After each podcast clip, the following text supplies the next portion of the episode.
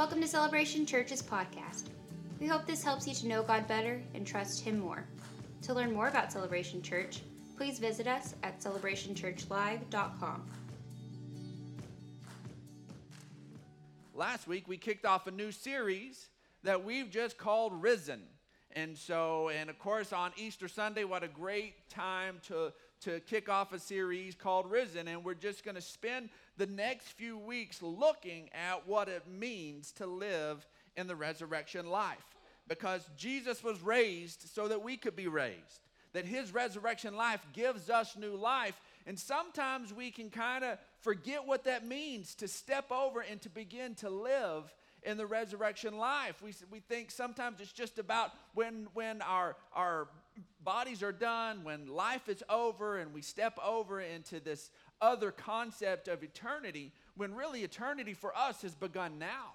We, are, we have a relationship with God. We begin to connect and, and see what Jesus taught us to pray on earth as it is in heaven begin to be lived out here and now. And so if you've got your uh, Bible app open, you got your YouVersion notes, or maybe just your little old school bulletin we put in your hands when you walked in here, you can go ahead and track right along as we begin to jump into the second part of this.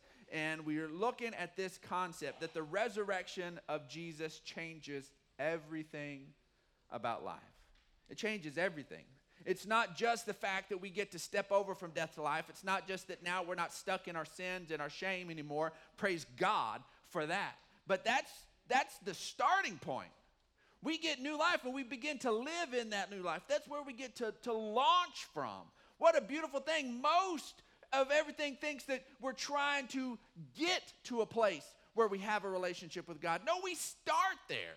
We begin there. We're His children, and then we grow in learning what that means, what it means to be a child of God. Let's go ahead and look at Romans chapter 6, verse 4 it says, We were therefore buried with him through baptism into, into death, in order that, just as Christ was raised from the dead through the glory of the Father, we too may have new life. We also, not just Jesus, we're not just celebrating his resurrection, we're celebrating the fact that we get to live in it, we get to be partakers of it. See, we talked about looking for resurrection life last week. That was the, the whole point. If you walked away with anything last week, it's that we ought to, in our lives right now, begin to look for resurrection life. Look for Jesus being at work in our lives. Look for the Holy Spirit being at work in our lives. That's how we get to live in it. That's how we get to do it. We do this in our other relationships. We do that. I get up in the morning. If my day gets going before Cutie's day gets going, then at some point, then we make contact. Hey, what are you doing? What's going on? What do you have planned for the day? We're making completely uh, making contact and, and running everything by one another and looking for what the other one is doing. We know how to do this, folks. This isn't a foreign concept. We just have to begin to step into doing it with our Heavenly Father. We just have to begin to say, God, what do you have on your agenda today? God, what's going on today? What can I participate with you today? I want to connect with you. But if we're going to do that, we we're if we're going to begin to look for risen life, then the thing is is the only things we really look for are the things that we actually hope to find. That's the only time we really look for something and if there's hope we'll find it. If we don't think there's any hope, we don't even look. We don't think there's any hope at all. We just lose all energy to do it. It feels like futility. But when there's this place of hope in our hearts, and so many times we forget that hope is a key part of stepping into and living in this life in Christ, that we have to cultivate this place of hope. And today we're going to be looking at that concept of hope. Let's go ahead and look at 1 Timothy 4 8 through 10. It says, For Paul is writing to his number one disciple, his number one person he's poured himself into, and what he calls his son in the faith, Timothy. And he's writing to him and, he, and he's telling this. He's giving him these great nuggets of truth. And he says, For physical training is of some value. Here it is. You need a reason to go to the gym? There you go. Physical training is of some value. It's not the end all be all. You don't just go to the gym and everything's okay. But it's of some value. It, you, it, it helps us take care of this earthen vessel that, that we need to, to be stewards over our bodies. It's of some value. It says, But godliness has value for all things, holding promise both for the present life and the life to come. And so many times we can get focused and think that this thing of living in Christ and having a relationship with God is just about the life to come, but it has implications on this present life as well. It begins to change everything. He says, This is a trustworthy saying that deserves full acceptance. That is why we labor and strive, because we have put our hope in the living God, who is the Savior of all people, and especially of those who believe. That's kind of a funny thing to say, that He's the Savior of all people, but especially of those who believe. Well, that's we, we see this all through the scriptures. That Jesus came and who did he die for? Who did he who did he reconcile to himself? All of us. Everybody. But we're also we have to believe it. We have to lay hold of it. It's already done, but we have to believe it. That's why he's the savior of everyone, but especially of those who reach out and grab a hold of it and make that their firm foundation to have that that's going to be their anchor for their life, their anchor for their hope. Because I tell you what, God was it, came in so that we could be brought out of the mess and the ugly. And so many times we get stuck in a situation and where, man, we just we just need to hang on to hope. We can't move forward until we have a place to stand on from just a place of hope.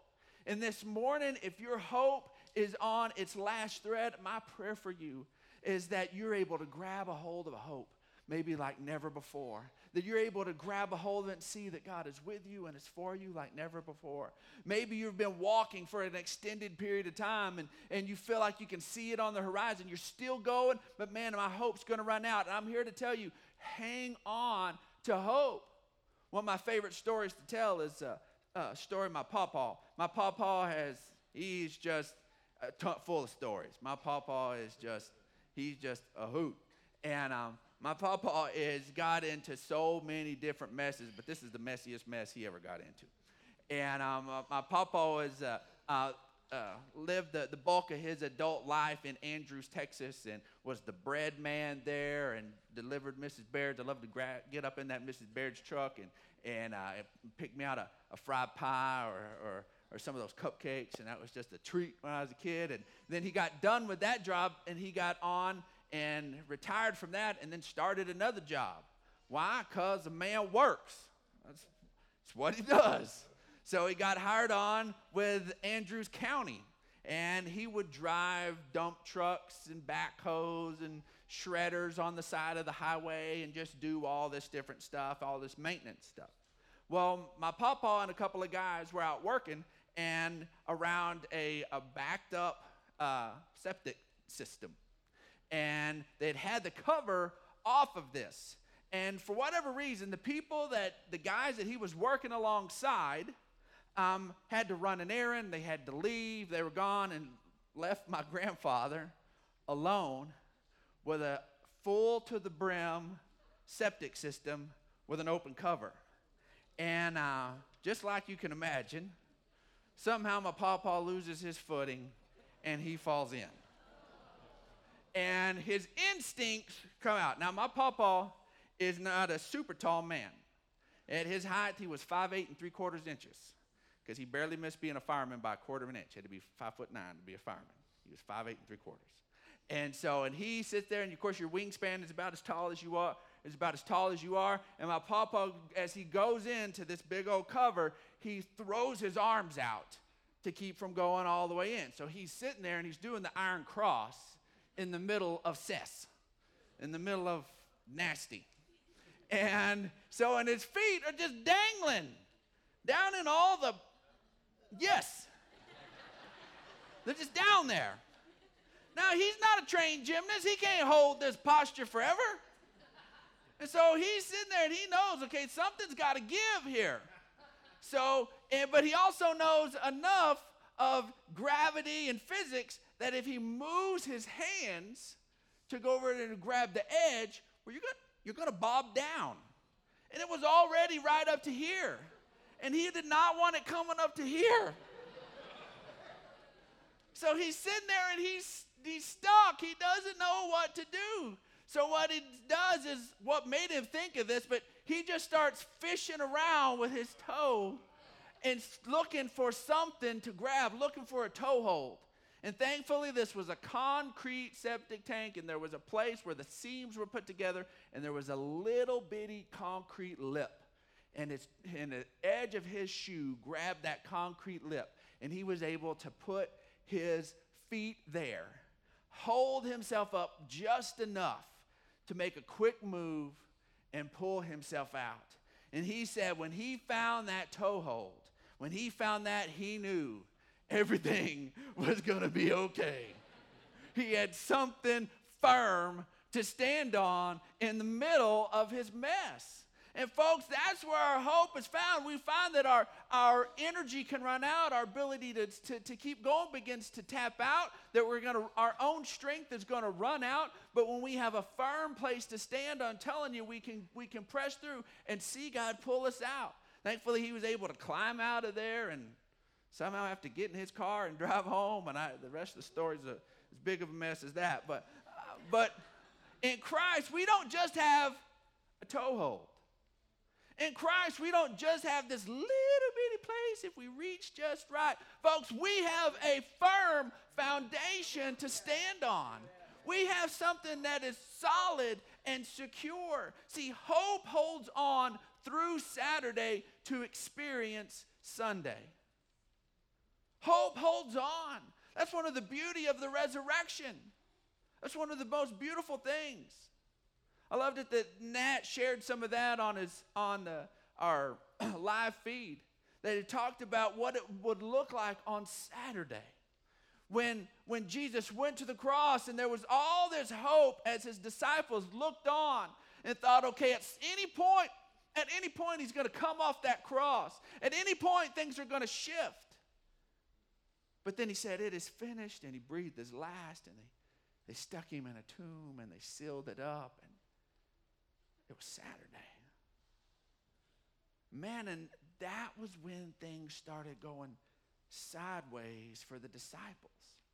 Remember, we talked about last week that Jesus promised that he was going to be killed. He walked them through exactly who was going to do it, how it was going to happen, but that on the third day he was, he was going to come back. But they did not grab a hold of that firm place to stand. And in the middle of the miracle, it got a little dark, it got a little ugly. And all of a sudden, that's when things went sideways. See, hope holds on through the dark place. Hope holds on in the middle of the muck and the cess and the mess. Hope holds on so that we can experience the promise that God had said was coming all along. In fact, Hebrews 6 19 says, We have this hope as an anchor for our soul, firm and secure. Your soul needs an anchor.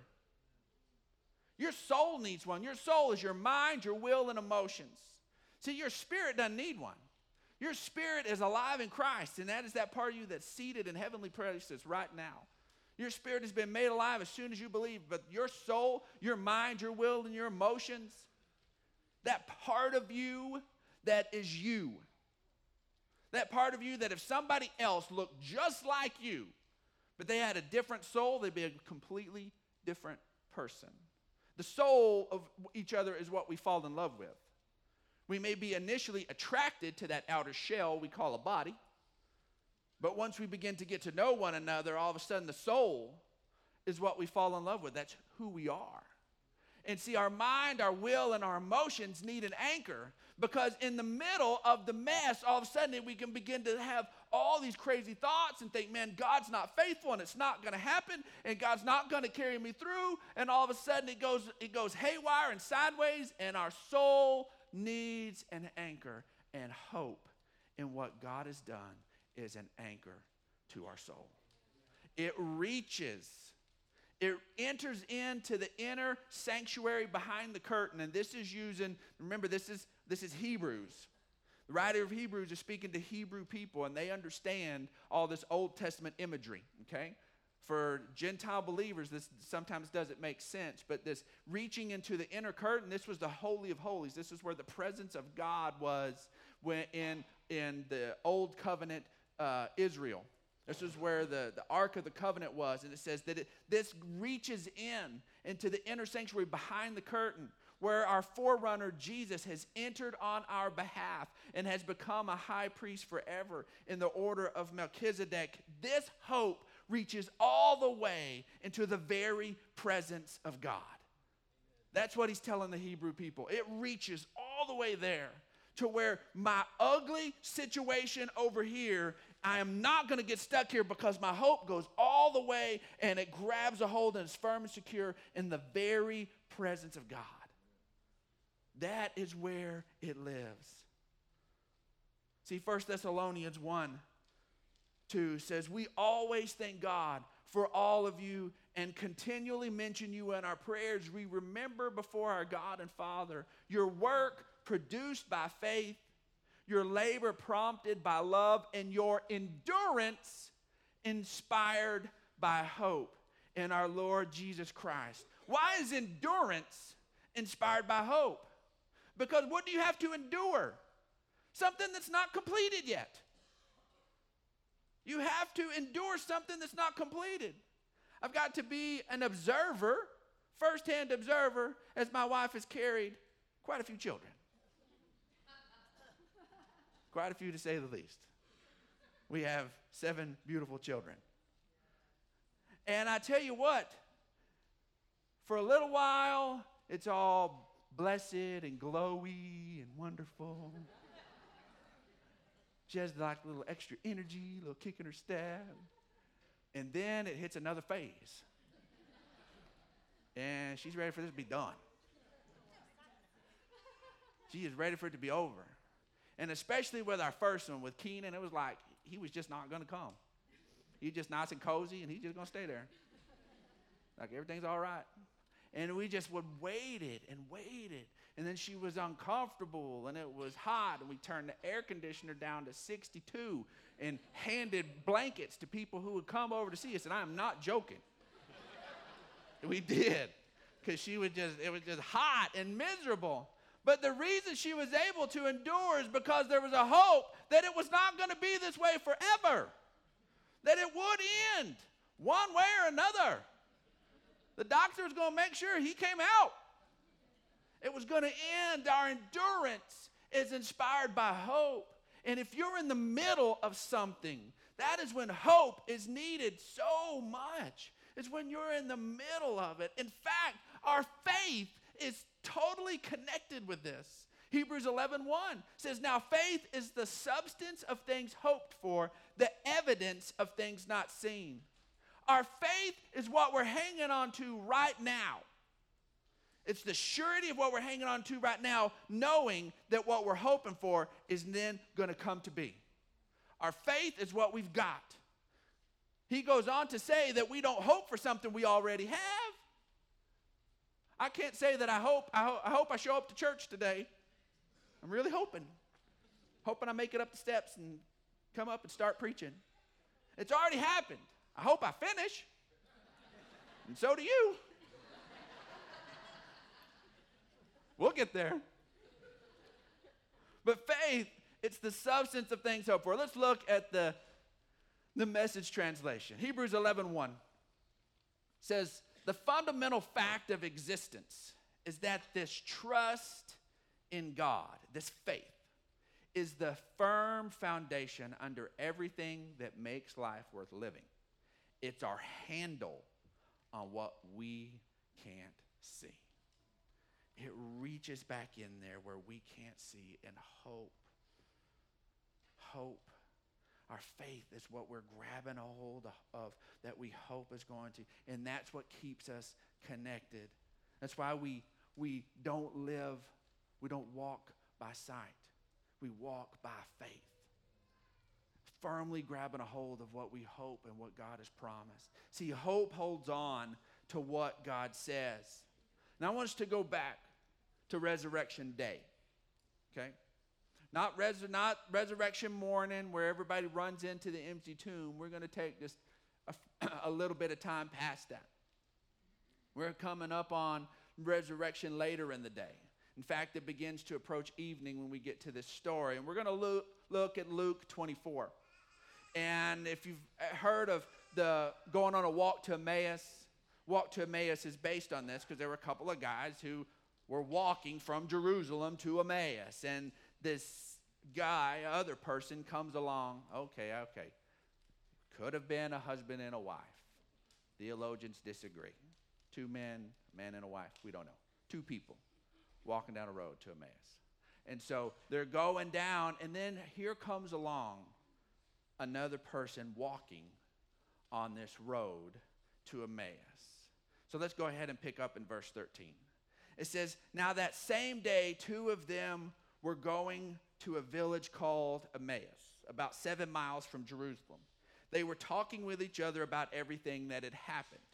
Talking about the fact that Jesus had come in to, to, to just everyone putting down their coats and the palm branches and, and Palm Sunday. And man, it was just looking good. And the whole city was for Jesus. And it was just amazing. And then everything turned on its heels and everything went sideways. And then he ends up in this crazy court system. And people call for a, a murderer and ask for Barabbas to be released and, and Jesus to be killed. And Pilate washes his hands of the deal and turns him over to be killed. And Jesus is put up there with two criminals. There's the guy that they look for as Messiah, and he's killed, and he's buried and stuck in a tomb. And then there's these rumors that he's not in the tomb anymore, and they're talking about it, talking about everything that had happened. And as they talked and discussed these things with each other, Jesus himself came up and walked along with them. So they're cruising along, walking along, talking about everything that happens to Jesus, and here comes Jesus. Jesus comes up and joins in and sits there and is listening to them go back and forth. They're bound to have, they're like you and I. We all have opinions.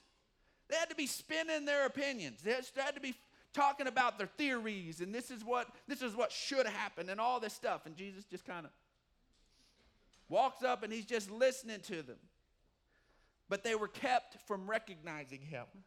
He asked them what are you discussing together as you walk along? Jesus kind of plays dumb. So what are you talking about? What's going on? Covering the holes in his hands. What are you guys talking about? What are you guys doing? They stood still, their faces downcast. Their faces are downcast, okay? They're depressed. It says one of them named Cleopas asked him, Are you the only one visiting Jerusalem who doesn't know the things that have happened there in these days? Do you, are you the only one? How do you not know what has been going on here? And then Jesus keeps it going and says, What things? That's just funny. What things? He asked. They said, About Jesus of Nazareth.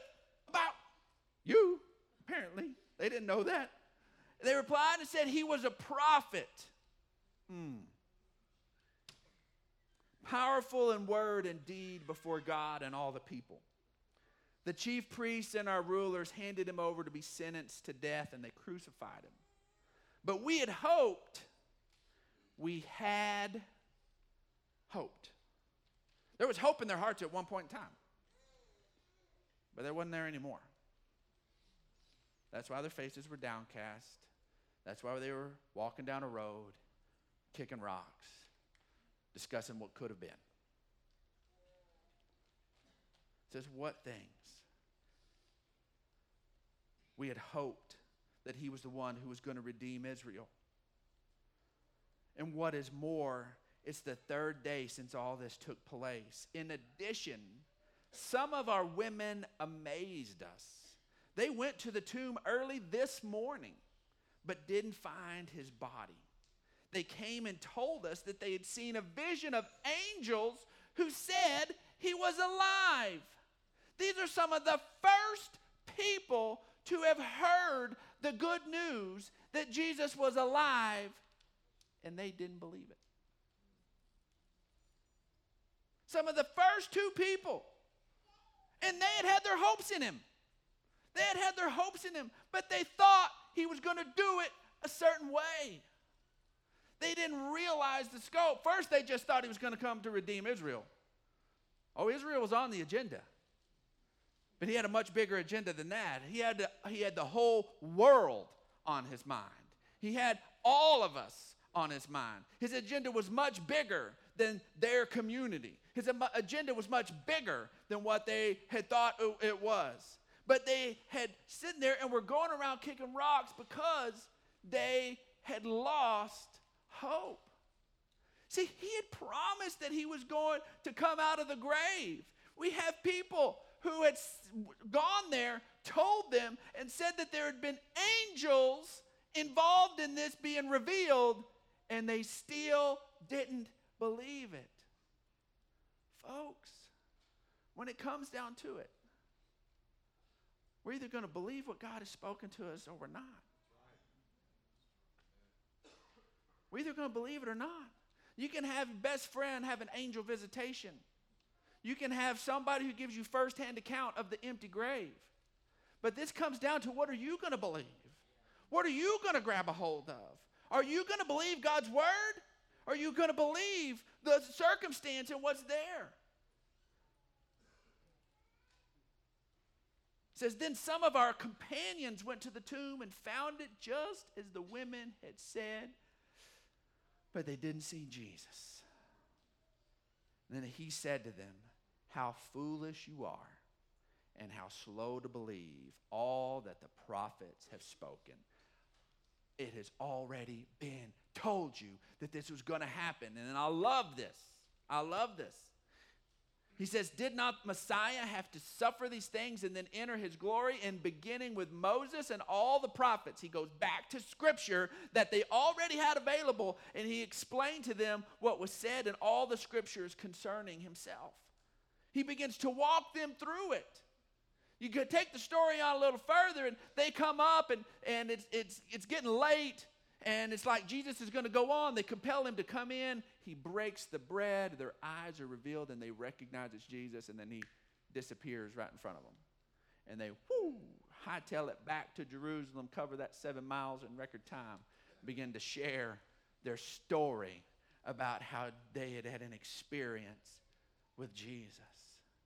Folks, it's one thing for us to sit here and read this and kind of shake our fingers at those first disciples, but you know what? we have access to the promises of God today, too. We have access to what He has said today, too.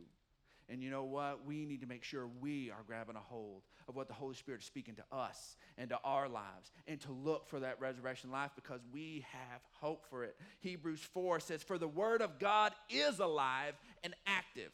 It's not it was alive, it is alive and it's active and it's sharper than any double edged sword. It penetrates even to dividing between the soul and the spirit, the joints and the marrow. It judges the thoughts and the attitudes of the heart. I need the Word of God to come in and deal with Brandon Clark because I would delude myself and my soul will begin to mess everything up. And I need the Word of God to come in and divide between those things and show me my thoughts and my attitudes and my intents. Nothing in all creation is hidden from God's, God's uh, sight. Everything is uncovered and laid bare before his eyes, of whom all must give account. Therefore, since we have a great high priest who has ascended into heaven, Jesus, the Son of God, since the resurrection is true, since it's true, let us hold firmly to the faith that we possess. Folks, if we're going to look for resurrection life, we have to, to, to hope and to have that, that anchor, that thing that our soul grabs a hold of, that God is faithful, that He is good. And Hebrews 10 23 says, Let us hold unswervingly to the hope that we profess, for He who promised is faithful. Folks, our bottom line today is hope holds on. Hope holds on. I don't care how ugly it looks. I don't care how big of a cesspool you feel like you're stuck in hope holds on. God is faithful. That is what the resurrection is all about. That He is faithful. That He is faithful, He is faithful, He is faithful. See, the risen life is found in trusting God to do what He said He will do. And we won't live that out unless we grab a hold of it and understand and place our hope in Him and Him alone. It can be frustrating to see things going sideways in our culture, sideways with government, whatever angle you think it should be going, sideways in relationships, but our hope is not in that. Our hope is in God and God alone. He is the one who's faithful. Thanks for listening to this week's message from Celebration Church. We hope you'll stay connected by following us online. You can find us on Facebook, Instagram, and Twitter.